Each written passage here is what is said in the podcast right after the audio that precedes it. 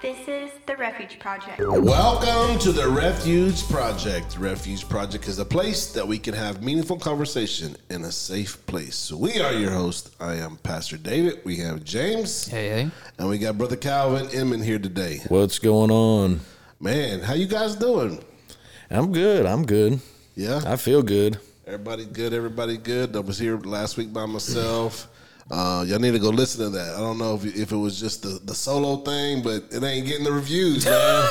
y'all heard my feelings. Make sure y'all go check me out. Uh, but I do want to bring up we got we got a new uh, we got a new country listening. Australia came in for the first ah, time. Oh, back at it. Ah. yeah, Australia. Thanks for stopping by. That was the first the first time that you guys came in.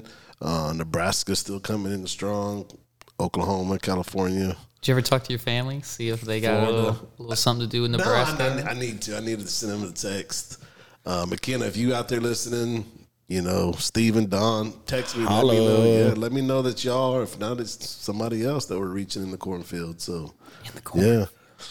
But yeah, everything's good, man. Life is good. We're finally getting some uh, nice weather this coming week. It's going to be down in the 50s at night. So absolutely looking forward to that. That's uh, for you people in uh, Nebraska. That's winter. Yes, 55 is winter for us. So and it'll be it'll be back up to 80 the week after. So yeah, yeah. So yeah, everything's gonna everything's looking good, man. I'm excited about some. Um, I think episode 50 is coming up. We'll have a special episode for that.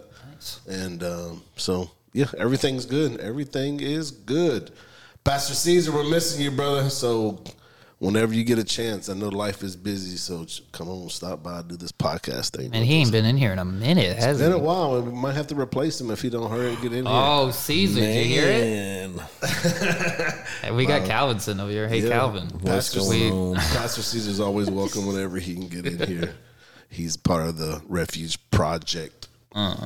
OG family. OG OG, yeah, that's right. That's OG right. Caesar.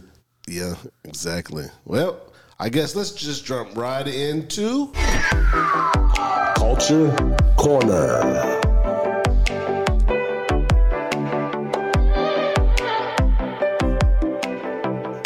Well, we only got one culture corner for you today.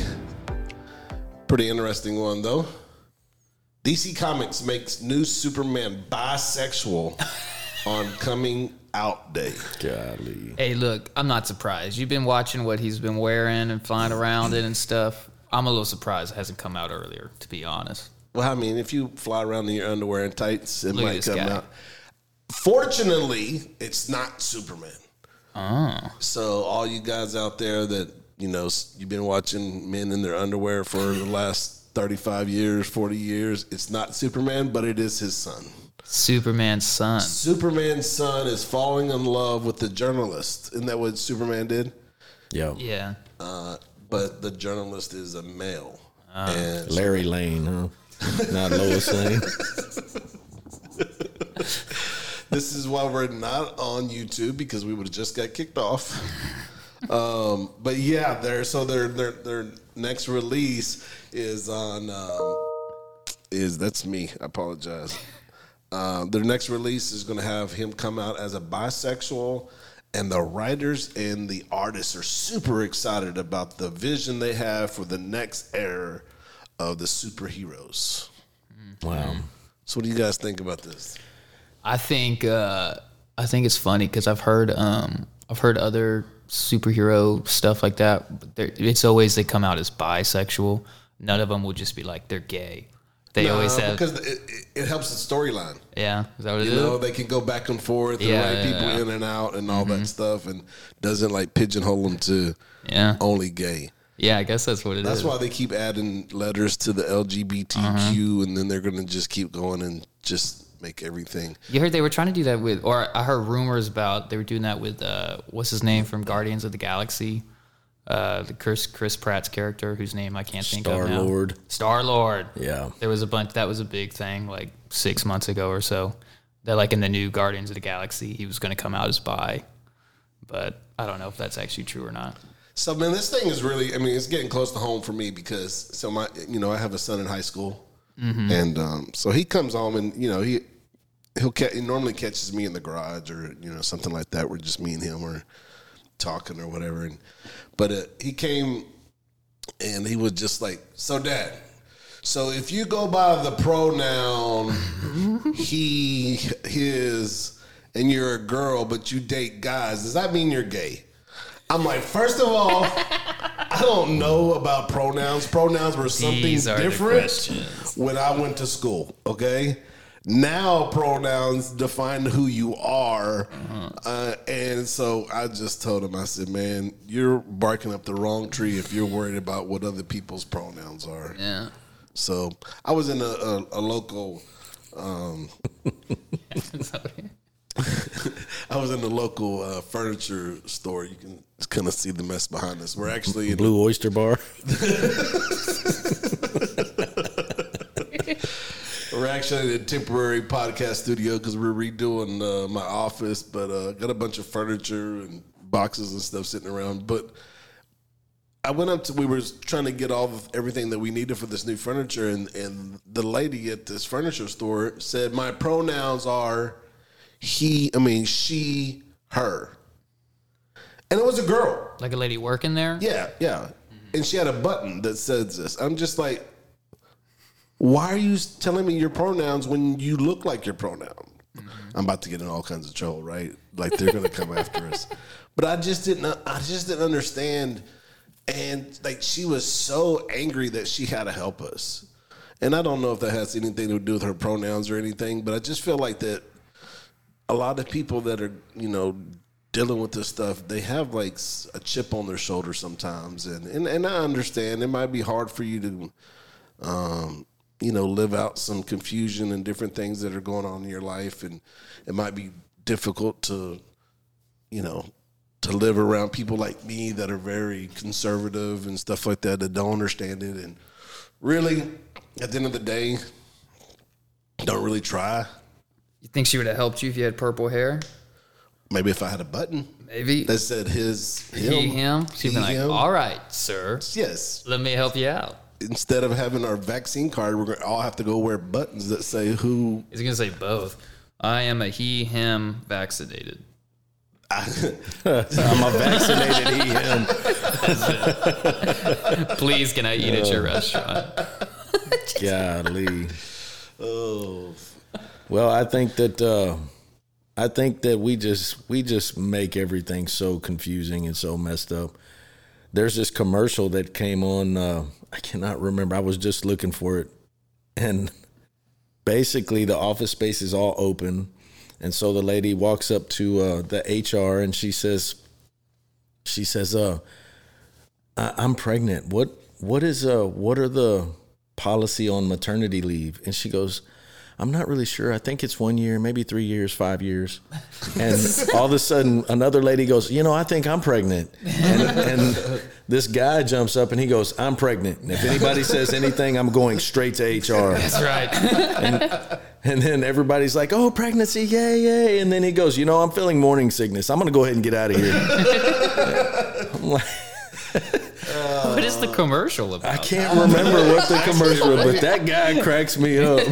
it's probably like life insurance policies or I something. Re- it's some sort of uh, yeah. you know quick yeah, easy sure. app for we file all your documents or something. But the next time it comes on, I'm gonna shoot it to both of you. Okay. so I'll check it out.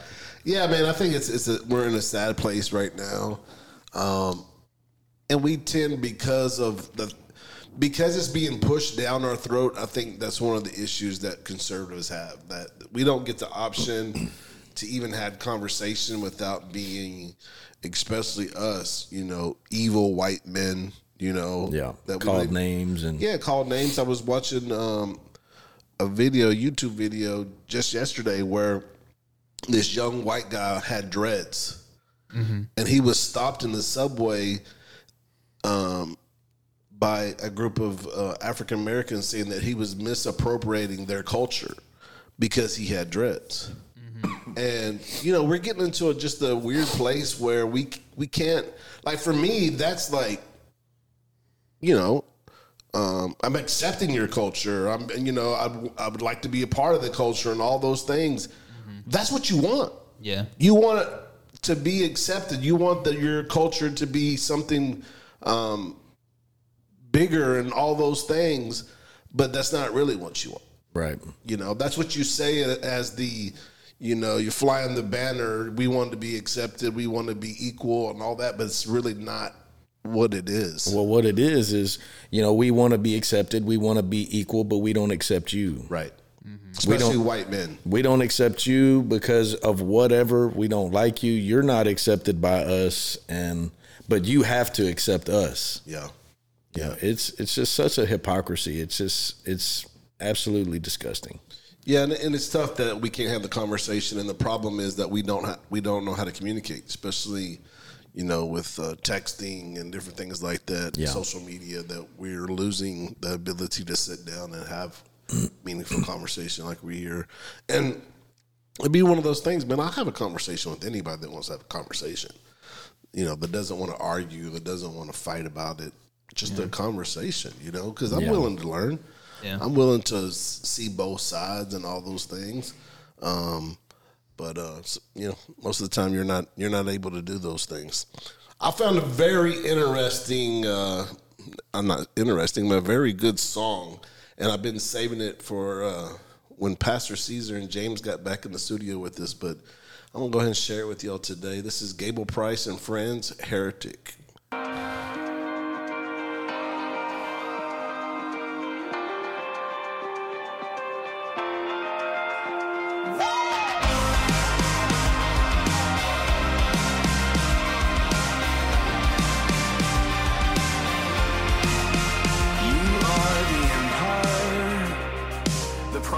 land beneath my feet The contrast that offends my firm theology We try to fit your ways in the boxes humans made So either you're a heretic or you're the son of God You are the relapse of quiet streams and greener paths The footnotes of ancient words our language lacks. We can scribble out the notes in the books that your friends wrote, cause either everyone's a heretic or they've heard the voice of God.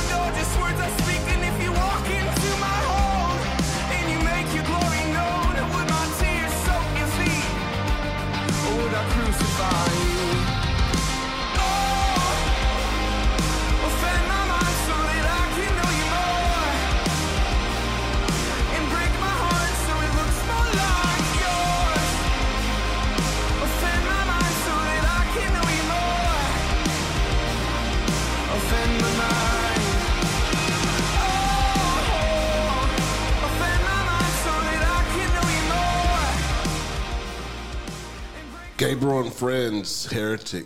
It's good. In my opinion, outside of hip hop and worship, this is one of the better songs that I've heard in a long time. Yeah, that was cool. I liked yeah. it. I think uh, musically, um, the guitar was right. Whatever they were doing, it was right. And you know, and, and I like these the, a lot of these new uh, bands and stuff. They're like, you know, their drums are just simple Mm-hmm. You know, one or two drums and a couple cymbals, and mm-hmm. they throw something kind of crazy and wild in there. What are, what are those? Those roto toms. Roto toms. You know, they throw something funky in there like that. I don't even think he ever hit him. I was waiting to see. Yeah. Uh, but yeah, and then the whole treatment as far as the video and stuff was done. Yeah, it's a cool looking video. Yeah. I like the. I thought it sounded cool. The uh, I like, the lyrics of it. Man. Looks like they just pulled up and parked and got out and started playing. Yeah, and the dude's mustache is right. it's uh, it is working. I gotta say, it's tough to pull off a mustache these days, but yeah.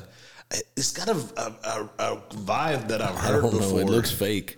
You don't think so? his, his mustache looks like it it's gonna fall video? off.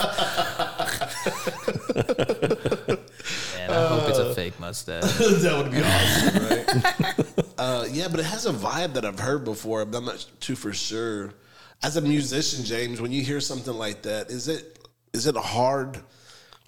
um, to make sure that you you are who you are, and then not be like too influenced by a lot of these other things. I know there's like influences. You mean like if I was making a song like that? Yeah, like if like have you ever made it started making a song and you'd be like, oh no, that's not mine. I've heard that already somewhere. And yeah, definitely. I, just, I can't do that. Yeah, well, not to where I thought like I can't do that, but uh well, uh, there probably is a time, but usually, I mean, you listen to everything. The whole thing is like getting inspired and influenced and not copying, you know? So, like, uh, like for instance, sometimes if I'm trying, like maybe I'm gonna go record drums or something, and I have in my head like the drum part needs to sound like something like this band with a mixture of this that's kind of like this. Like I'll go listen to that type of music before I record the drums, just right. to kind of help influence me in that way. Like if I'm gonna record like a hard rock thing. I'm not going to go listen to a bunch of jazz drumming, or I don't know, maybe I am for the song, but like you know what I mean. I'm yeah. not going to listen to something totally. So I think it's usually the key is just like to use things that inspire you, whatever the genre is, and help kind of influence you and push you to the directions you've already kind of got in your head, and not just like copy people, but. You know, that's funny you say that. When I was uh, when I was in the studio work, the uh, the lead studio guy said anytime that you're mixing somebody, you know, that you're not necessarily accustomed to that style of music, then you need to go to that style of music and you need to listen to the top 10 mm-hmm. in that genre so yep. you can get a feel for what's going on so you can bring out what needs to be brought out. Yeah. Yeah, yeah there's a certain level of it's copying's not the right word, but like there's a depending on what you're going for, like there's a kind of a right and a wrong way to do it. Sure. To a certain extent, but at the end of the day, like if you like it, you think it sounds cool, then yeah. like it's cool. But yeah, we were doing this the show in a in a, a big church one time, and the sound man was their worship. You know, he he mixed worship uh-huh. most of the time, and uh, Vaughn was kind of getting frustrated with him because it wasn't sounding right, you know? Yeah. And uh, so Vaughn was just like, he went over there and put on the CD. He's like, this is what it's supposed to sound like, you know? yeah. Uh, so he got to hear, you know, what it was supposed to sound like. And then, you know, he, he was a professional, so he, he figured it out after he heard what it was supposed to sound like, but yeah. his his ears were tuned to something else. Right, just had a different vision yeah. or something. Yeah. And you know, it's funny because I would t- I would go into our church and I would put on CDs that that I felt like we we needed to sound like you know, so I could get a an ear for what was going on inside our house so that the mix would be right because I would I would listen to a lot of these CDs in the car, you know, and and I'm from the 90s, you know, I'm a 90s kid, so I like bass and real drums bass heavy, and yeah. oh yeah, man. You know, so it's it's real easy for me to mix to a heavy bass load and and somebody else go, "You know, those drums are just really a little too much." So yeah, the key though to in if you ever want to, if you're trying to be original and creative with you know whatever your style is you're doing, like you need to know all as much styles as much about it as possible. It's like trying to reinvent the wheel before you learned how to make the wheel. Yeah, you know, like even if you're because a lot of people will get like caught up in I'm so creative, I'm so original, and you're like, hey, this isn't sounding right. They're like, well, it's not supposed to sound like that. I want it to sound like, you know, but like it's you're not you're never going to reach that potential of whatever your individuality and creativity can be if you haven't learned all the basics first. Right. Because then if you don't even know the rules to break, you can't break them properly. You're just going to do it wrong and yeah. do it bad, you know? It's not going to be comfortable two years. I remember one time, I never tried to rap, you know, that wasn't my thing. But one time I wanted to write a song. You uh-huh. know, just like, man, Just one this. time? yeah, I just want to write a song. and I figured somebody. one hit wonder? One, you know, not for me to rap, but just figure somebody in King's Camp would take take it, you know, yeah. we'll put a beat on it. So I wrote it out, and then you know I was telling one, this is kind of the feel. He was just like, bro, that's an Eminem song, and I was just like, oh, but it was in my head, you know, it was just like Eminem, but like a Christian version of it. I'm just like. Oh yeah, that's terrible. You're like, my name is my name is Slim Baby. uh, it wasn't that bad, but it was like you know, it was I don't know, but it was funny. And you know, as a younger artist like like James, I feel like you have the abilities to be free and create your own yeah. structure versus you know once you've been established for a while you know you came out with your own sound but then that own sound now has been out for five ten years mm-hmm. and there's really nothing new about it anymore so there's a pivotal point I think in any artist's career that would say, do I modify what I've been doing? You yeah. know, and uh, you hear actors all the time that that come out of TV sitcoms or something say, you know, they go right into a horror movie because I want to prove I can do something different. Yeah. You know, I think that uh, in a, in the younger stage, you have the ability, like this band right here. Obviously, they're newer. They have the freedom to just create and do whatever they want.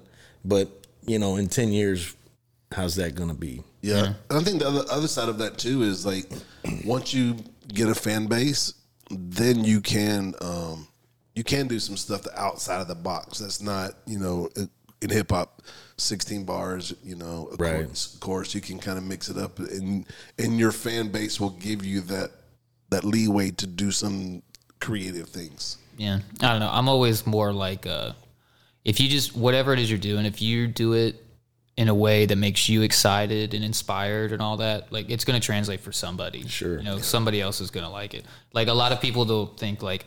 Uh, like if they don't write to this specific pop formula or whatever, like it's nobody's gonna like it, nobody's gonna listen. And I mean, sure, maybe it's not gonna be on the top forty, but like to think you're just so special and so unique and so creative that nobody else in the world is going to relate yeah. to you know like that's the most selfish just ridiculous thing to that's think true. that you know what i mean yeah you know it's funny you say that that uh once you build this fan base i was in the day room one time and and snoop dogg came on right but it wasn't snoop dogg like we know he he came out he said i'm snoop lion oh, yeah, right and right. now he's on tv and and all these dudes. This dude specifically, this one dude, he was from California. We called him West Side, and uh, he's like, "Yo, yo, shut up, shut up, man. Snoop Dogg on. We gonna listen to Snoop Dogg, right?" And so Snoop come out, and it's it's like this jazzy, bluesy, nonsensical. Like like he had too much codeine before he went on, uh-huh. and and he oh, he up. leaves he leaves he leaves the day room, and he's like, "That ain't my Snoop Dogg. That ain't my Snoop Dogg." Well, you see that same thing with Kanye. Yeah. You know, yeah. Kanye came out and he had all the hits and he's worked on all the big records yeah. and for all the most popular rappers and all that. And now he's doing his own thing and yeah. it's not it's not what people fell in love with. But I'm Kanye I'm down for people to do to, to do something different if that's like just that's what they're inspired with right now, like go for it. I'm not into like you mentioned earlier. Production. Well, I'm not into when you like you were saying like we did one thing and now I got to do something totally different just to like prove to you that I can do horror movies too or whatever. Because right. to me that's just like you being selfish and insecure and like nobody cares. We're just we just want you to make you know what I mean.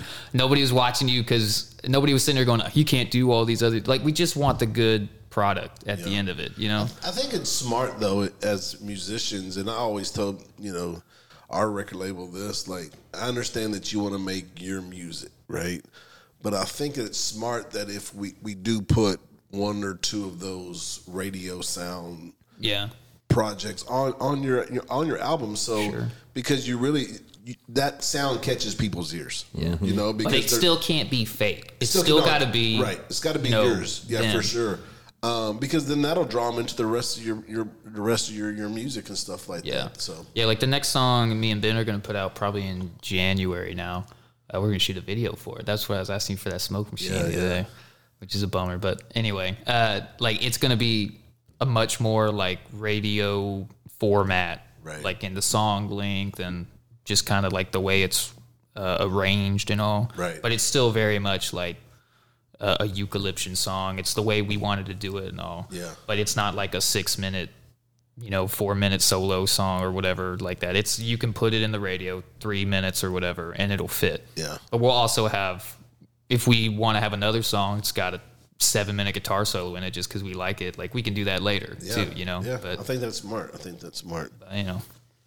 All right, man. Well, I called you guys here today See, because I'm I'm dealing with some things in my life that I just want to just talk about because if I'm dealing with it, I know that other people are dealing with it or they have dealt with it, and then um, or they're going to deal with it. And I called Brother Calvin and I was just asking him some stuff, and I'm trying to walk through some other family members through this thing, and um, I'm talking about toxic people in our life. You know, we all have toxic people in our life, or we know toxic people, and um, and I think the thing about toxic people is that even if they come with like a tattoo on their head that says toxic, it's difficult to avoid them, right? You know, uh-huh. it's one of those things that we have to decide um, how we allow them in our lives. How do how do how do they affect us, and how do we cut them out? how do we limit them to the access that they have in our life and um, because a lot of times it's not just random people that have these toxic you know personalities um, it's coworkers uh, family members in-laws maybe step parents you know aunts uncles different things like that and uh, so I called Brother Calvin yesterday and I was just like, man, I'm really struggling with this. I just want to make sure I'm making the right decision. And then he shared a story and it was just like so similar to what I was going on in my life. So I did what I, I do. I, I try to fix it. You know, I try to come up with a solution, um, you know, a three step program or whatever it is, you know. Um, because I think that if we systematically go through things and we understand how we can apply certain things to our life, that we can make these things better. And and I'm and I'm trying to do it in my own life. I'm trying to um, walk family members through it right now on how to have the the lens of Jesus, but also protect my heart and protect my family's heart. Um, so I know that you kind of have a, a um, you know a story about toxic people, and and I'm sure I'm sure you do too, James. Is there like a you know a couple minutes or whatever that you know one of y'all can just share a story about? Some... Well, first, can you define what you mean by toxic person? Well, and and let me say, there's a difference between toxic people and toxic relationships. Yeah. Because you can have some solid people who are together and toxic together and not be good together, but you know they're just genuinely solid people anyway. That was me and my best friend growing up. So we, I mean, he's a great guy. I was a really good guy at, the, at that time, but put us together and we were hellions. Right. So it, there there is a clear definition here, and maybe we can touch on both subjects. You know, yeah. as the podcast goes, but just understanding that toxic people doesn't necessarily translate into toxic relationship because there's some people that are just toxic you know in general they're just a toxic person but so right. what do we mean what's a toxic person somebody that's just really trying to intrude on your life that doesn't have and, and a lot of time there's mental illness that's connected with it um, that is manipulative um, that's trying to get their way taking Sorry taking advantage of maybe the good in your life um, to get the their direction in their life. Um, I know manipulation is a is a classic sign of of toxic type people. Sure. You know, and that doesn't necessarily mean that these people don't have their own issues, but you know, if we if we if we go back to the beginning, you know, I'm talking about Adam and Eve kind of beginning. God has never sought out to manipulate anybody. He's always been upfront with what he's doing. You know, if and and the devil is the one that has to come in and manipulate situations and deceive people and bring in this blindfold of guilt and shame and other things in order to get people to do the things that he wants them to do. And, uh, you know, that's not of God. And uh, immediately, as soon as I see manipulation going on, you know, somebody coming to me with manipulation, and, you know, both y'all know I've been in the penitentiary. As a Christian, as a mature Christian, one of the things that I would see, just classic, is is newer Christians right? People who just got saved and God has like really touched their life. And they immediately want to help other people, right? They want to they want others to see this new salvation. And so they would go to help somebody and they'd go to talk to somebody and and then you know they go to do their own thing and somebody comes up hey man can i have something you know can i have a soup or can i have some chips or can i have this and he's like well you know, I don't I don't really have all that. And he said, Well, man, ain't you a Christian? Mm-hmm. You know, classic manipulation. Yeah. yeah. You know? Yeah. Like if you're if you don't give me what I want, you're not a Christian and God doesn't love you anymore. Right. And then that kind of really leads into the, my first I, I wrote, wrote, down five things here that uh, that I think especially for my situation that I'm going to share with this other other family members that kind of help them walk through. Be empowered by your motives. We have to be empowered. We have to, you know, Joshua 1 and 9 says, This is my command be strong and courageous. Do not be afraid or discouraged, for the Lord your God is with you wherever you go. So we have to understand that God is with us when we when we make these decisions. You know, we have to do this prayerfully. We have to do this um, with God in in um, in our understanding, and we have to make these decisions from from um, a powerful place like that instead of making it from a very em- emotional place. Absolutely. Um, when we make it from a uh, an emotional place, then we become the victim of this person and them getting what they want from us, right? Uh, so being a, a powerful person, um, we have the choice to choose what goes on in our life.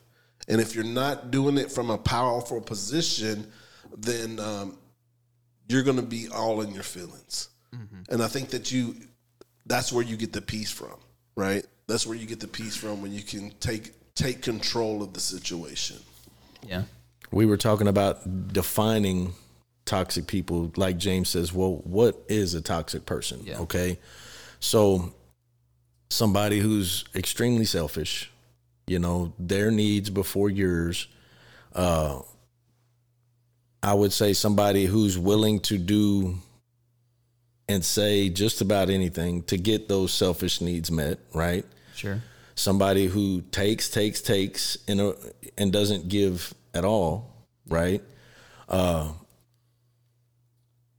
you know, I, am just I'm just de- you know, basically trying to characterize habits that I've seen, but that changes know. the m- mood in the in the room when they come in. You know, and change it to a, a negative way. Right. Sometimes they're hyper aggressive. Yep. You know, and and other times they're passive aggressive. Right. So. Yeah, and those those those type of people, you have to come from a place of authority, a place of power. Don't let them have um, position in your life, you know, I think it's important that when you come and in, in a very meek place, they're going to take advantage of you. They're going to find those places in their in your life where, um, you know, what was told to me when I was trying to defend some of my other family members when I was talking to the person is because I didn't call them back right away, and they felt like if I didn't call them back right away, then it, it was something that I was doing. Oh, I hate that stuff. Yeah. And they said manipulation. And and they said I ain't calling you back. Well, if you call me back, maybe God will bless you. So they're, they're like already, they got God's blessing yeah, like, authority. Like That's they're, exactly pulling, what I said. They're, they're, pulling God's strings for me, right? Oh, because oh, yeah. they know I'm a pastor. They know that I'm serious about my faith. So they're yeah. using that piece. Well, God will bless you if you call me back and we'll deal with this. Because why? They won't get me on the phone so they can use all their antics yeah. to get what they want. It's not because they want to have conversation. No. That's not what it's about. It's about selfish needs. Right. And and I took a position where I was very stern. It was already thought through. Um, and that helped control the conversation when I was there. Now, if I would have went there and I didn't know what I was going to say, I didn't uh, really understand what we were about to walk through.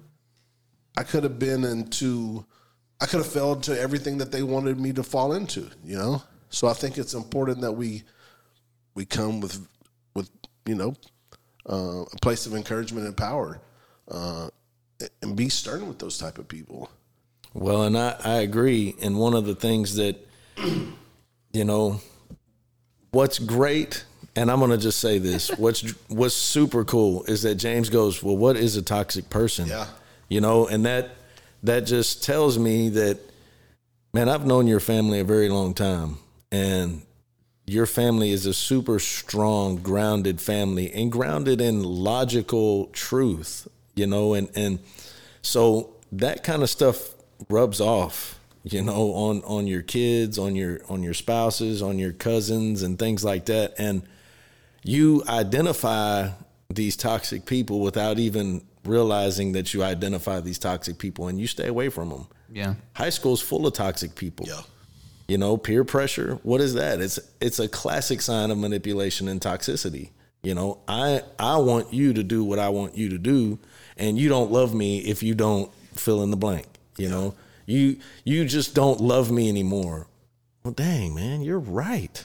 Mm-hmm.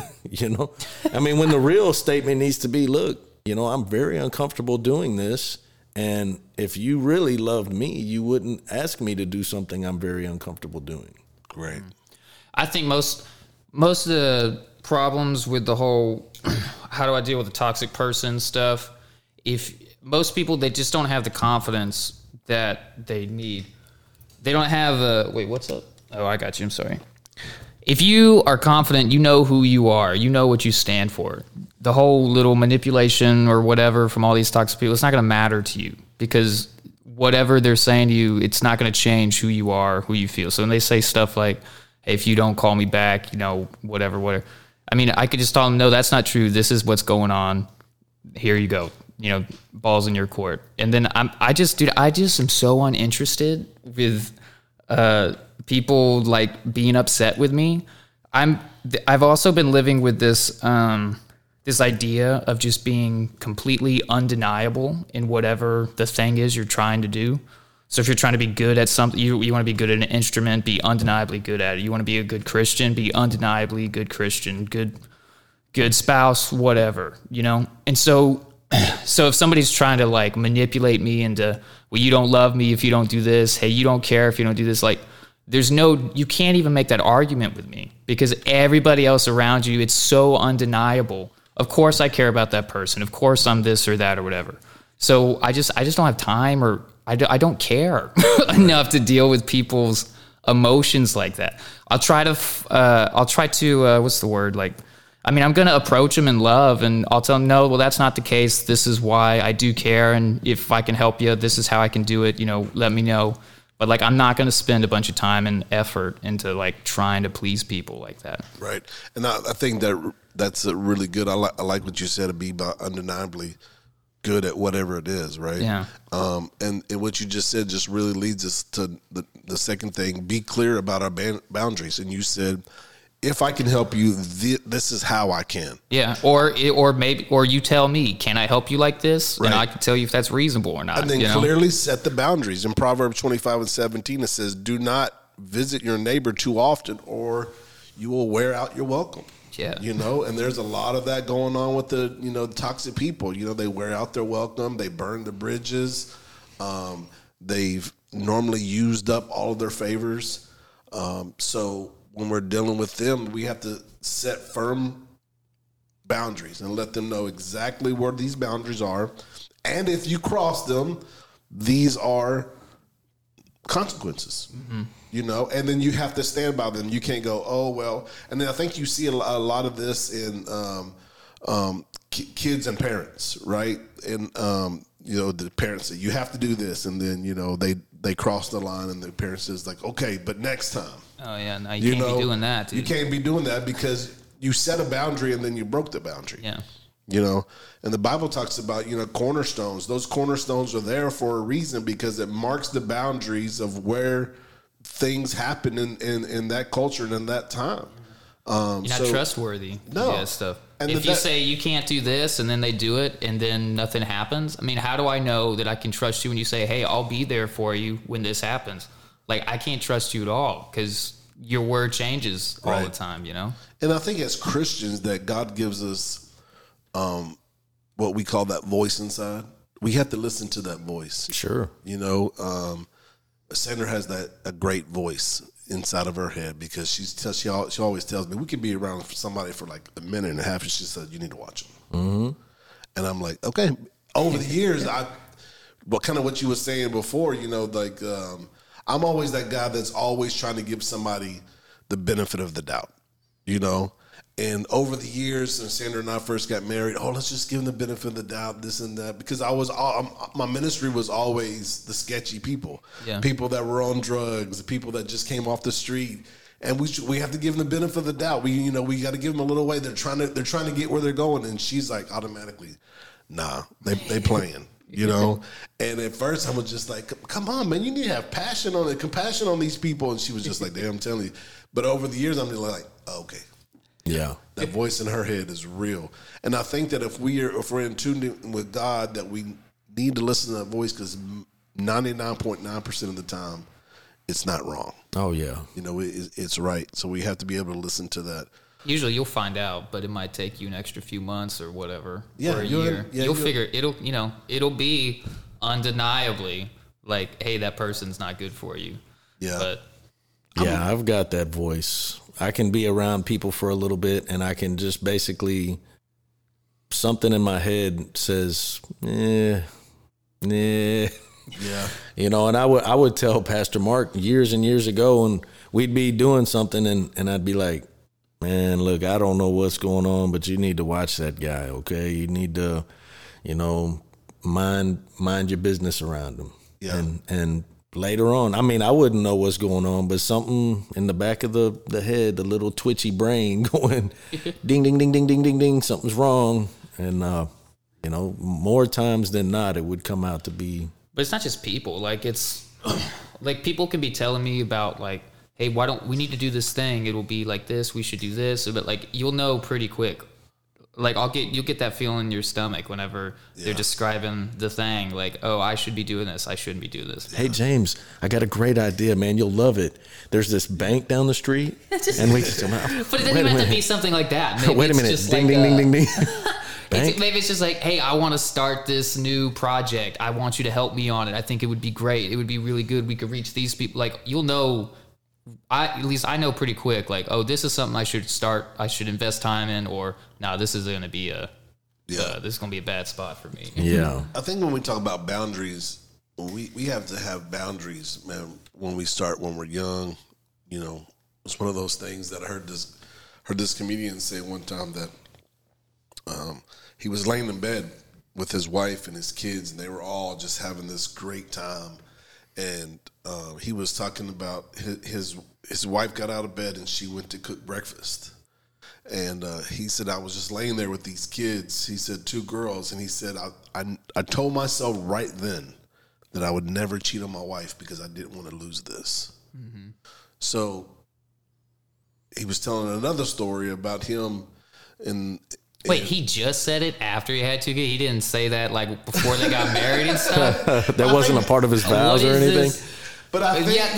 I think that was like an aha moment for him. Like life is. I never so, want to ruin it. I yeah. never want to ruin. Life is so great. I'm never going to ruin this. Right. But he said, you know, when he was in college, a little late. Yeah. no wonder all these marriages are ending, dude. He said when he was in two college kids before he decided to stay. this guy. I'm sorry, I'm ruining your story. He said when he was in college that he was in uh, this Russian. You know, he was learning to speak Russian, and they took this trip to Russia. And um, he said they told him when they got over there, like he by, by, the way this comedian was voted number one in rolling stone magazine for the biggest partier in whatever college he was at, right? Uh-huh. So he goes, you know, in the in the goes to Russia, and they tell him, look, this is back in the '90s when the Russian mafia was running everything in the in Russia. They said like we've hired these Russian mobsters to keep us safe, so whatever you do, don't mess with them. They're not going to mess with you. They're just going to keep you safe. He was just like they're gonna be my best friend, you know. And uh, so he goes on, and, he then he said "He like he, he found himself robbing the train. He says, to be fair, I robbed myself too, you know. But he said that the problem was that he never had the conversation to himself like. I'm never going to be involved with the Russian mob. you know, he had that about his wife cheating, but I think and to get where I'm going, we have to have boundaries and we have to decide like early on. You know, I talk to my kids about. Do you have to have a conversation with yourself about you not getting involved out. with the mafia? Yeah, man, I think about it most days. That seems like today. Uh, is, we're not going to get involved. Man, these eggs are good. You know, I don't think I should today, get involved with the mafia today. but I'm talking about my kids about sex. You know, if you haven't already said no, you're not going to have sex before marriage, there's no chance. Yeah. If you said no, there might be a chance. You know, so there, these these boundaries are. Yeah, you ain't gonna say no in the moment. No, if, not in the moment. Yeah. And that's why I was trying to tell Luke. You know, I'm just like, man, you have to have already had told yourself where you're gonna stop and start and all those things, mm-hmm. because in the moment you start thinking with different parts of your body and all those things, and you know yeah you have to have you have to have boundaries yeah and i think what you know even in all aspect all aspects of your life so my kids have married and moved back in uh, but there's always there's always boundaries hey this is what we're going to do we you know you can move in here for three months uh, but here's the rules mm-hmm. I, I, I will not see any shopping sprees because you're moving here to save money right. you know I will not, you know, buy. You will not be buying new cars.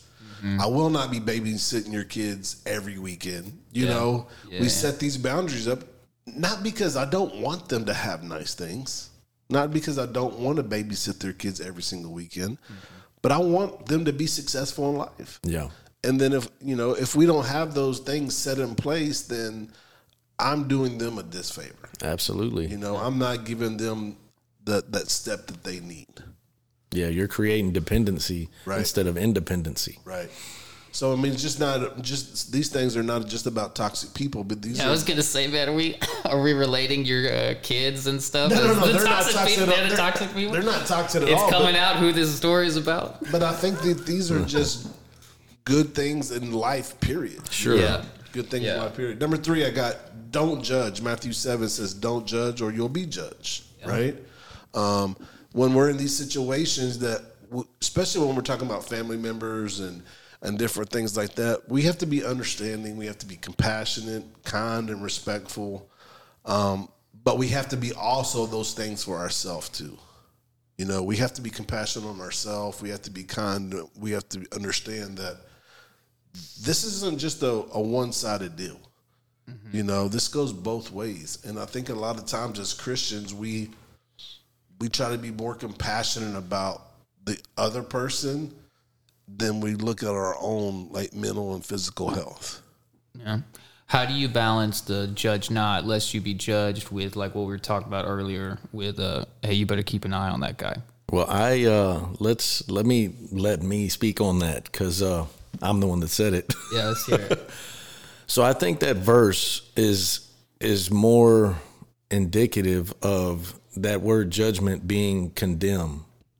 You know, do not condemn. It is not it is not my job to condemn anybody in the sense of their salvation or anything else. But you cannot that does not apply to judgment like saying James by choosing the friends that you have, you're not exercising good judgment. Does that make sense? So when when we look at somebody and we say, you know, they say, "Don't judge me." You know, I'm not condemning you because I have no authority and no power to condemn you, yeah. but I'm exercising judgment and saying that you are toxic. You know, I'm exercising that good judgment.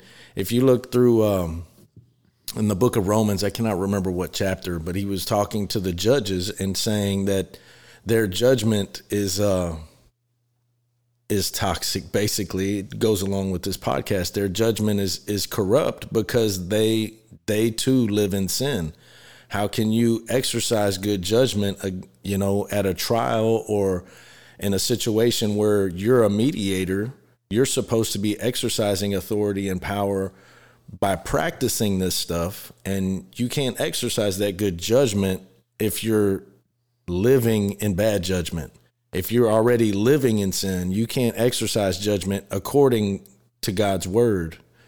So, and cast, I cast the first stone type deal. Right. And and the reality is we can't throw a stone. You know, we are not to condemn. You know, do not condemn lest you be condemned.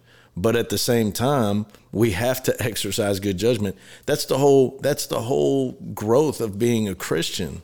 You know, the whole growth of being a Christian, the whole New Testament you know, Paul talks about look, put off these things, put off these old sinful things, put on these new things, put on these new Christian, these new life, these new you know, good judgment, quality things. Put on love and hope and faith and and put away sin and selfishness and lust and and so when when when we look at somebody and we see that we hear that little bell go off and we see those little red flags and say, "Hey, you know, this is potentially a person who is going to try to use me you know, that that is the type of stuff where God says, look, stay away from that. Right. You know? And and if you're somebody who's in a righteous position as far as, you know, you're sanctified, you're filled with the Holy Ghost, you can speak into that person, you know, but if you're already tainted, if you're already, you know, consumed in sin, you can't speak to that situation. Yeah. Right.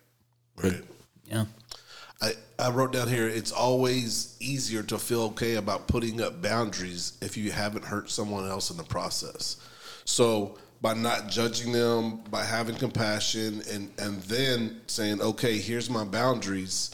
You can sleep good at night because you know you done it the right way. Right. You exercise that good judgment. You're right. So I think it's super important that we, you know, um, you know, we, we make sure that we're not you know, casting them out because they have these issues, but at the same time, we're protecting ourselves at the same time, you know? Um, number four, don't expect change. Jeremiah 17 and 9 that said the human heart is most deceitful of all things, right? And wicked. Who really knows how bad it is? So I think at, at, at the core of everything, man, we're wicked people. Absolutely. Know? Um, and we get to stand here today and talk about these things because we have a savior. And yeah. a, a lot of these people, if if you get to the root of it, there's a void of Christ in their life. They can come to church, they can say that they're Christians, but if you look at the core of their life, that there's there's this void, right? And that's the only thing that we can stand on to make I should make sure, but to really lean into that there's hope for us. Right? Yeah. Um, so one thing that I always thought about was, you know, oh, I can I can change them. You know, I can I can I can work hard and I can I can guide them and, and lead them to this. But at the end of the day, if if they're not ready to do it, don't expect to change because what's going to happen is you're going to you're going to live in their failure. Yeah. Right? You're going to live in their failure and and most of the time you can't change toxic people. You can't you just you're just not going to be able to do it. We have to decide that to stand um, by our boundaries, you know, understand that God is the only one that can change their heart and uh, just kind of walk walk through it as the best that we can we can and understand that what's most important is the ones that love you the way you love right mm-hmm.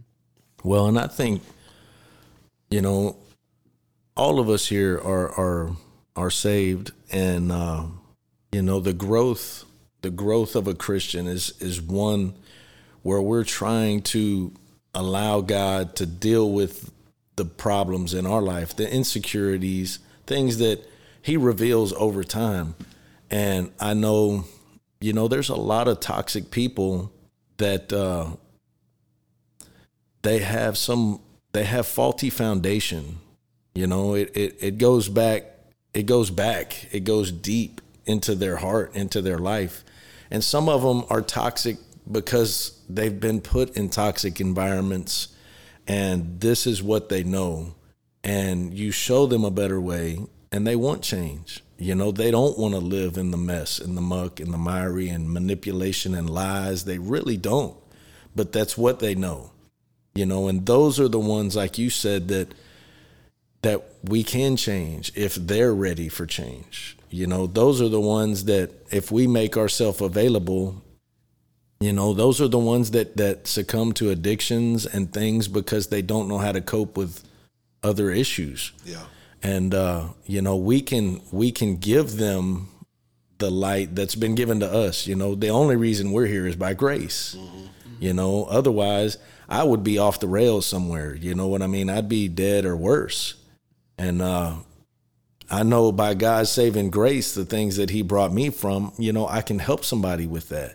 But I have to also be willing to see when that person.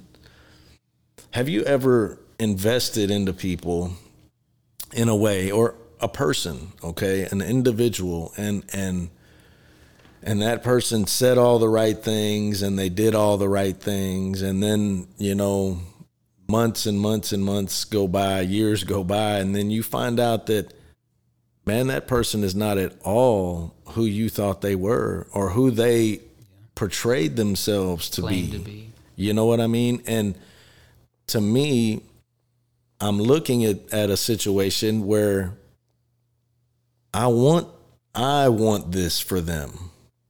Right? You know, I want this for them almost too much, you know, and I think they can see that I want this for them and so they want to give me what I want instead of receiving what they need. Mm-hmm.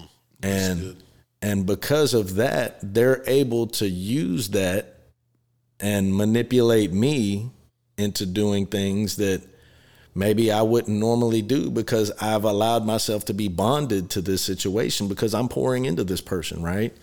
And and setting up those boundaries, especially as they come, because sometimes you know, sometimes I don't wake up in the morning and say to myself, you know, today is a day that I should probably not get involved with the Russian mafia, you know?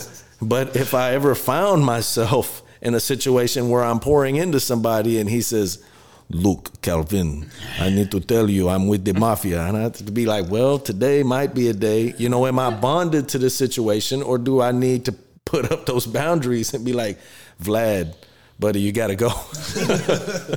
you know what I'm saying? Yeah. You have to you have to have that discernible point where you recognize that wait a minute, this is a this is a situation of manipulation and not a situation where they're receiving what God would have for them. Yeah. I think that's I think that's good when when we get into a position where um when you was talking about um people giving you what you want because I think that's the right thing instead of receiving what they need. Right. Right. Uh, I see that in um, my kids because of the position that I hold in the church. They they feel like they need to give me what you know what I'm asking for instead of having the relationship for themselves. Right. Uh, not because they don't want the relationship right, for right. themselves, but because they know this is what this is what dad does and this is how he he acts and all these things so they just fall in line with those things right they eat the same doritos that you eat right. you know they they go they like the same music you listen to because that's all they've ever listened to yeah they're in the backseat of the car bobbing their head because dad's bobbing their head some hip-hop you know so now they like hip-hop and it's the same thing that you hear all the time well you're a christian because your parents are a christian right you know and then i think a lot of times we you we lose our young people are young adults because of that same thing because they were just giving their parents what the thought their parents what their parents wanted. Right, and not identifying and taking in what they needed for themselves. Right, right. Just comes from a different place, not out of any spite or anything like right. that. Just because they've always just given, given, given, and then they wake up one day, um, allowed to make their own decision, and they realize this whole time it's just based on everybody else and not them. So real quick, let's uh let's cover some things that toxic people look for. Maybe not necessarily what they overtly look for like, oh, I'm looking for this, you know, particular thing. But when when when that chord is struck, it's able to be plucked over and over and over again. So insecurity, right? A toxic person and and look, most of the time, a, uh, you're going to be manipulated by somebody who's close to you. Yep. Okay. Some random person just comes off the street, you know, and, and, you know, I don't care how they're dressed, you know, homeless to businessman, it doesn't matter. They come off the street, your guard is up, you're not giving them, you're not open to them, right? Now, a family member comes in, somebody that you've known since childhood, somebody that you've cared deeply for, you know, they already have an inroad into your life, right? And and these come also from friends, you know, deep relationships that you've developed in schools, but insecurities, you know, if you have an insecurity towards guilt, you know, I heard uh I was watching a show the other day and uh I can't remember what it was, but the the priest was a Catholic priest and and he confessed to being guilty to this crime that he didn't commit, right? And the cop is like, he confessed, he's guilty. And the other guy said, look, he didn't do it. He's Catholic. He feels guilty about everything. you know? But if you have that. should have given me the the wah, wah, wah. Yeah, but uh, when you have that that insecure guilt or shame or things like that, those are things that people can really take advantage of. You know, I don't have any place to go. I don't have anything, you know, but really it's it's a tactic. Yeah. You know, and you've got to you've got to be able to recognize those tactics and and and see what they are for what they are. I was I was gonna say I, I mean you, you're talking about insecurities. I feel like most toxic people, quote unquote, that I've come across in my life. Um, sure, they definitely prey on insecurities, but it almost always comes from their own insecurities. Absolutely. And then that goes back to like you were talking about earlier with, you know, judge not lest you be judged. And you can't condemn yourself for having insecurities. And so you shouldn't be doing that for them. Of course, you still shouldn't be taken advantage of for them and work on yourself. Don't be, uh, you know, condemn yourself all the time either. But yeah, it almost always comes down to it's their own insecurities, their own weaknesses and stuff that they're trying to. Yeah, and, and I think with toxic people is that what they're doing is coming from a, a survival instinct mm-hmm. from their bad decisions. Yeah. Right. Right. So um, even if it's their insecurities, it's coming from a different place than the, the insecurities that they're preying on. You know, yeah. they're preying on you're good because of their negative. Right, right. Yeah, they developed that negative survival instinct. Right. You know, and man, I I I know a guy and uh man, he come up to me one time and uh this Mr. Owens, he come up to me one time, right? And and he's an older guy and he says, you know, you know, brother, can you help me out? you know, and, and I said, well, what do you mean? And he said, well, man, I don't have any deodorant. And I said, uh, I can tell. you didn't have to tell me No, no, no, man. So I said, look, man, next, I know he was indigent. So I said, look, man, next time I go to commissary, I get you some deodorant. So I go to commissary, I get some deodorant and I get some soap and, uh, you know, and, and I go to give it to him.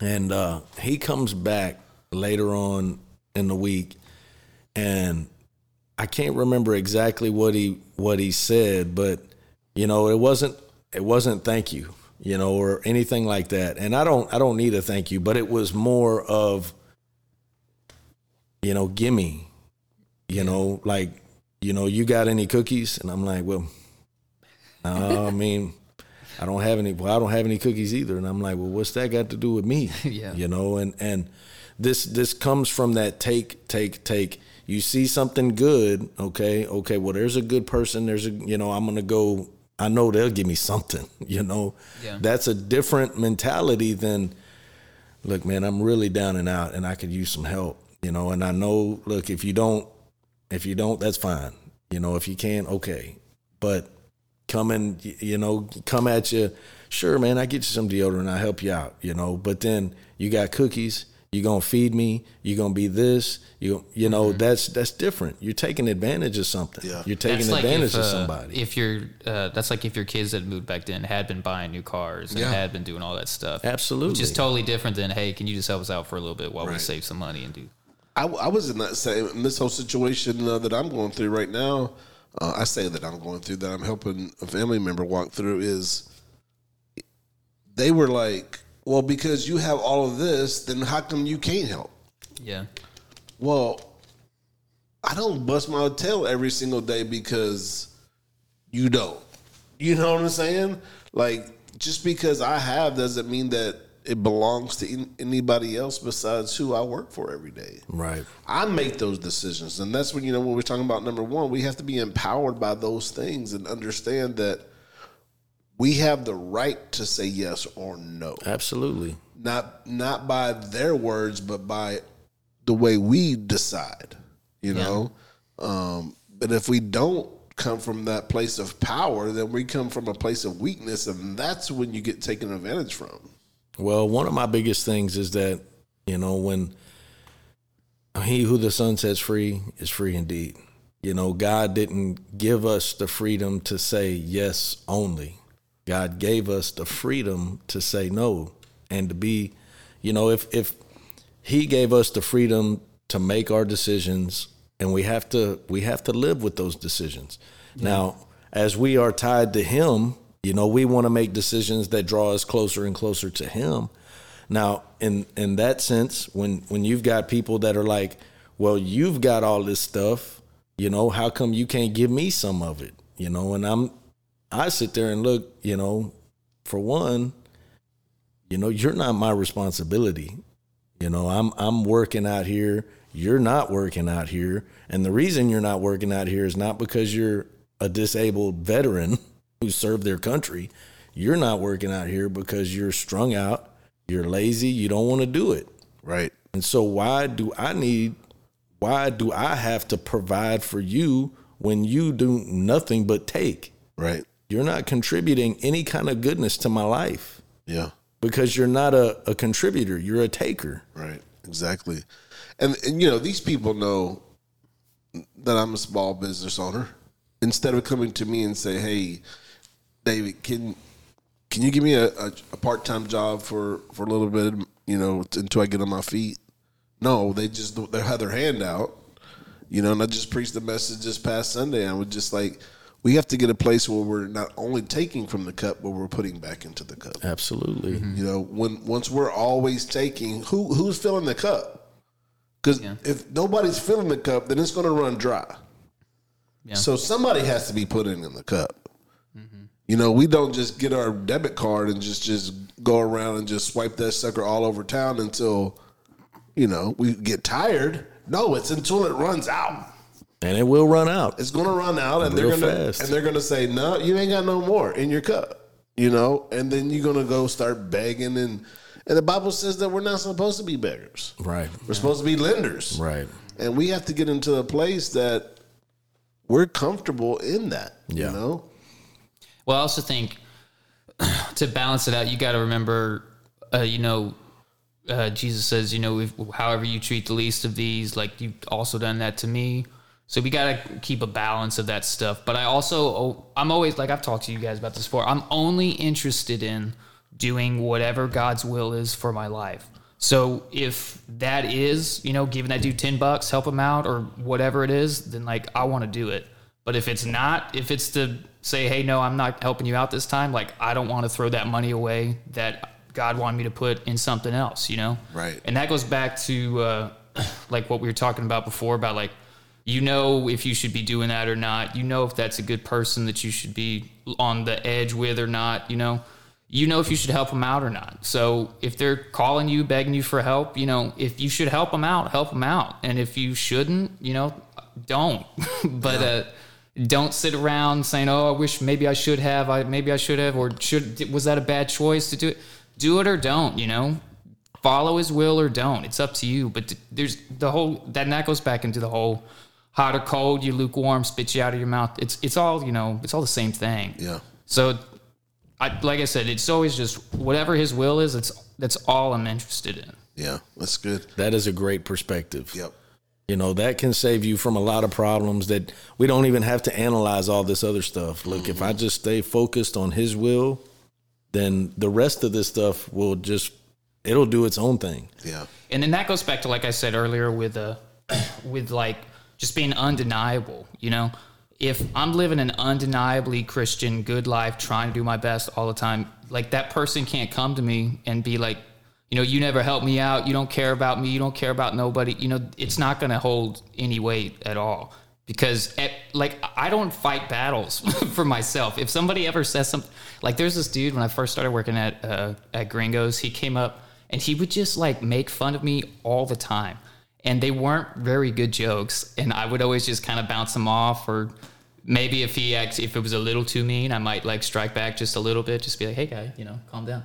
But after like a few months of working there, he came up to me one day and he was like, "Man, I've been trying to get everybody not to like you since you started here, and I don't." He never even told me why. He just said that, and he's like, "And I just finally gave up. I can't do it, man. You're too likable. People like."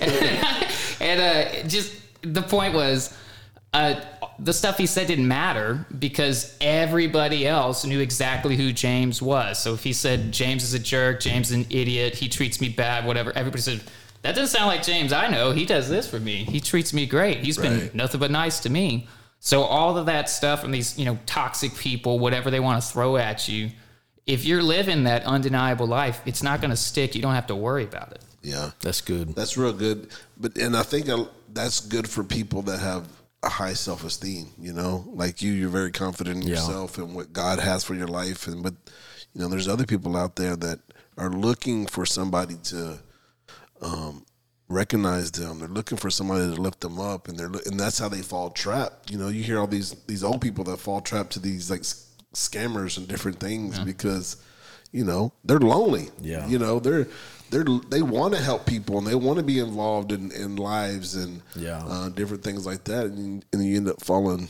trapped to it. So I got a story, and it was. I'm like you. I'm just like. You yeah, can, you know. but all those people that you're talking about, you're supposed they're looking for somebody. Look, you know, that's God. He's already feeling that about you. Right. Well, and, on, and you're that. you're right. You are absolutely right. But so many people have, you know, this is this goes back to what I said about about you having that family structure that's that's filtered that into you. I mean, since you were a baby, you've taken those things on and made them foundational. They're they're a part of your being, and you don't even realize they're a part of your being. Now, other people who've lived in serious dysfunction and come from generations and generations and generations of dysfunction, now they all they know their foundation is dysfunctional yeah, or mental health right and and i mean man i grew up in a home where passive aggressiveness was every day. Mm-hmm. and and i didn't as a kid you kind of you fill it out you know you're like okay can i go talk to him today nope not today okay i'm gonna go watch i'm gonna go watch cartoons you know and and whatever and when you grow up with that you I didn't even realize that it was a problem until I was a saved, grown individual, right? And then I start looking at scenarios and going, wait a minute, that's not healthy. That's not good. Yeah. But all that to say that that uh so I know I know this guy, right? He uh to kind of say what Pastor Dave was talking about here, they're lonely. So there's many, many, many, many, many stories of of uh, people that are locked up, and they write they write letters to these women, right? They and these women write back. They you know they pen pal, right? And guys specifically pen pal with women. Okay, why do you think that is? Unless, Hello, unless does that Superman's not, son. Superman pals with everybody. Larry, you know, Larry he, Lane, she, him, her, whatever. I mean, if if I would write everybody, right? I mean, I'm writing, I'm writing, I'm writing out of the the the right mentalities, the right motives. Yeah. You know, a lot of these guys are themselves lonely, and they're looking for a pen pal, and they're looking for somebody pen pally, and. Uh, these women they end up becoming victim. And and what mm-hmm. happens is they, oh, you know, I, I man, I thank you so much. It's this, this, this, and months of writing letters. You know, it's like, man, it's been hard out here. You know, I just I don't have any deodorant. I don't have any soap. I don't have any food. You know, and and and man, if you could, you know, you know, work it in there to kind of ask for a little bit. You know, and and there was one guy he he didn't write too good, right? And so he'd ask me. He said, "Man, can you help me write my wife?" Right? So I would write. I would write. He would you know tell me, and I basically write it out, and and he would mail it. And then one day he goes, "Hey man, can you help me write a letter?" And I said, "Sure." And uh, I noticed when he when he said dear so and so it wasn't his wife right it was another woman and so i wrote the name and i'm just kind of like Player, player. And so and so right off, right off, he said, I'm I'm like, hmm. He says, uh, yeah, I'm I'm six two and uh and I'm like Put your five four. I'm yeah, I'm six two, six packed out. I'm like, man, you four hundred and fifty pounds, bro. but I mean, after about the first sentence, man, I, I stopped. I said, I said, man, what is this, bro? what are we doing here? I said, look, you know, just yesterday we was writing your wife, man. I'm I'm a I'm a guy that that believes in honoring his wife. So this ain't happening, yeah. you know. And I said, look, man, don't ask me to do this no more at all. I'm not writing anybody for you. Yeah. You know, and and because I and he come up later and he's like, man, you right. I apologize and this and that, but that's not the point. You understand what I'm saying? There was another guy. He was writing this girl, and she had a she had a special needs daughter and so this girl is collecting a check to stay home and take care of her daughter. Her wow. daughter is super disabled. And he's writing her, and this is somebody that he's known in his past. It wasn't just a pen pal. This was somebody that had been in his life before. So he's writing her, and and this this is an individual that I poured into.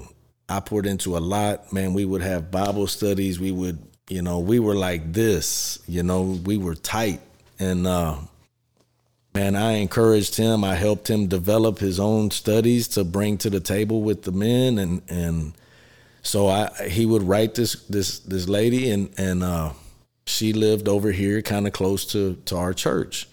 So he asked me one day. He says, uh, "Man, you think uh, your wife could pick her up and bring her?" And I said, uh, "Well, I'll ask her." So I talked to I talked to my wife. She said she was fine with it. So she walks into visitation, right? And I notice there's a huge discrepancy here. You know, you kind of see people and you're like, wait a minute, what's happening here? What is really going on? You know, he, you know, I'm not Superman's son, okay? My boy wasn't ugly, all right? You know, and this girl that walks in, she's at least 15 years older than him. And she's she's a little homely. You know, yeah, I'm not. not a looker. She, you know, I'm looking. I'm going. Dang, what is happening here? This is not. This is not a. This doesn't look right to me. You know, because I'm coming from a place of already going. What is this manipulation going on here? Right, your eye chronometer is off. Right. so they sit down and they, you know, they have their visit. We have our visit. Everybody goes back. Everybody's happy so then I begin to ask questions, right? I begin to, you know, he's telling me about her and she's writing and this and that. Oh, she's gonna get me a parole lawyer, you know. Oh man, I'm I'm writing her asking for you know money from my my commissary or whatever. And I began to ask him. I said, you know, you know what what is your plans with her? You know what what are you? What's the long game? And uh, oh, you know, well, I don't know. I said, well, look, all this stuff you just told me she was gonna get you a parole lawyer. I know them them them guys are not, you know, not cheap. They're expensive.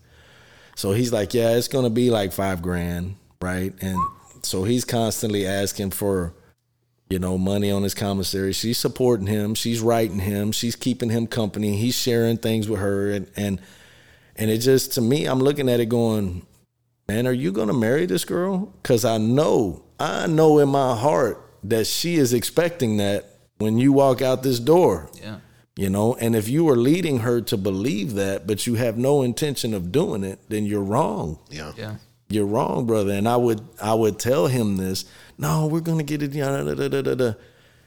man that was we ended up getting separated he ended up getting moved to a new tank and uh i see him in the hallway one day or i see him at chow or something and i tell him you know and he says uh he says uh i said hey sylvia's coming and he says uh he says, Man, I don't think I want to see Sylvia no more. right? and we've been separated a while, so I don't know the juicy stuff, right? I don't know what's happening. Mm-hmm. And I said, I said, look, it's Saturday. You know, I said, don't refuse this visit because, you know, my wife is bringing her. And he's like, okay. So we all go to visit. We have, you know, do our visitation stuff. Well, then a couple weeks later, you know, he's telling me after visit, we're stuck in the hallway. He's telling me how he doesn't, you know, I don't want her coming up here no more. I said, that's fine. I'm gonna tell Shelly, you know, and and I don't want to. Da, da, da, da, da. Apparently, she had called up here. He had asked for some money for some shoes. I don't have any money on commissary, so she called and asked what was on his books, mm. and he found out. I guess the guy in the commissary overheard something going on with the commissary people and so, yeah, man, your girl just called checking, you know, checking what's on your books. And uh, he flipped out, right? And so, man, I'm telling you to the day, it was like two weeks later. I'm in the hallway. Hey, man, you think you can uh, get your wife, bring Sylvia up here? I said, I said, why? Are you out of money? And he said, oh, it's like that. I said, you make it like that, bro. You make it like that. Wow. You know, and after that, I said, "Look, man, I ain't I ain't gonna ask my wife to bring her up here no more." Yeah. And uh, sure enough, when he when he went home after the lawyer that she paid for, after all the money she put on his books, soon as he got home, psh, burn off, and you know that's that's toxic people. Yeah. You yeah. know, and that's somebody I was pouring into until it got to a point where I recognized that this is not this is not the relationship that I'm thinking that it is. Yeah. Yeah. I, th- I think to, to kind of close us out, we've been going for a minute, but if we surround our, ourselves around people that love us as much as we love them, that when those people come into our lives, then we'll notice it a whole lot easier. Yeah. But once you're when you're around certain people and when people are not speaking into your lives, that's when you fall for all the nonsense. Yeah. yeah. Because you're you're hungry for it. You're hungry for whatever lie somebody will give you, yeah. right? Mm-hmm. Um, and the last thing is is probably the most important thing is no matter what you've been through, what you're going through, forgive. Yeah, forgive the You know because um, as much as they're toxic and they're making your life miserable, man, they need Jesus. You know, they need Jesus. Yeah. I, am I'm, I'm a firm believer in in uh, forgiving. Don't forget. But I'm not gonna forget. Yeah. You know, and I'm gonna keep my distance, and I'm gonna keep my guard, and I'm gonna keep my boundaries on people that that prey on that same exact thing. Oh, you're a Christian. You're supposed to forgive me. You're supposed to, you know, what I'm supposed to do is be in the will of God. And if God says it's okay, well then I'm good with it because I'm I'm in the will of God.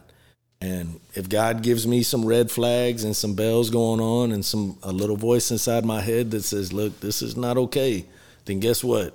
It's not okay. Yeah. And you know, that doesn't mean that we don't do what we can do. Sure. You know, yeah, we, uh, absolutely. We forgive them. We, you know, and for, and for those people out there, forgiveness is not for them. You're not forgiving them because it's for them. They don't need your forgiveness because no, they're they're done gone into the next person that they can you know manipulate or whatever. But that forgiveness is for you. It's for you to have that that rest in uh, in your spirit and, and, those things that you can move on and not be held in bondage mm. by yeah. all this other garbage that this person decided to put in your lap. Yeah. You forgive them so you can move on so you're not stuck. That's it. So you're yeah. not stuck. That's growth. Yeah. Well, I mean, and you know we're supposed to love everybody. And if you're going to talk about loving people, you got to go to whatever Corinthians or whatever. Love is patient. Love is kind. It says love doesn't keep any records of wrongdoing. So, you know, you forgive. I don't know if forgets the right word, but I'm not. We're not supposed to be holding on to all that stuff too. Right. But nobody said you're supposed to be stupid and keep being yeah. taken advantage of. Yeah, that, you know? that. so thou, sh- thou shalt not be stupid. I love it. Try not to be stupid and do the same dumb things over and over Ten Commandments. Oh, that's first awesome. First the, book, the, book, of James here, straight uh, from Baytown, son. that would be Sandra's first one. Thou shalt not be stupid because she, she has hard hard times with stupid people. Supposed to be like Jesus. I don't know any record of Jesus being dumb. So. uh there you go. Well, and at the same time, Jesus put those toxic people away from him. Yeah, he did. You know, yeah, he did. You know, he went into the, the temple and overturned all those tables and drove all of those people that were toxic, all of those people that are taking advantage of the people that are supposed to be in the church praying and and and doing the things. He ran them all out of there he made room for the people that was ready to receive him. That's it. Right? And that's the same thing. We need to make room for healthy relationships in our life. Absolutely. And then he a, died for him too. It's a so, great word. He did. Yeah. He did. That's awesome. Yeah. All right, man. Well, we appreciate you uh, stopping by, Calvin. Man, thanks for coming. Thank you for having me. Yeah, it's always a it's always a pleasure to have you. I think that your voice is well received. Well, I know it is because get a lot of compliments uh, when you stop by. So yeah, definitely appreciate it. All right, well, we'll see you next week, and we love you. This is the Refuge Project.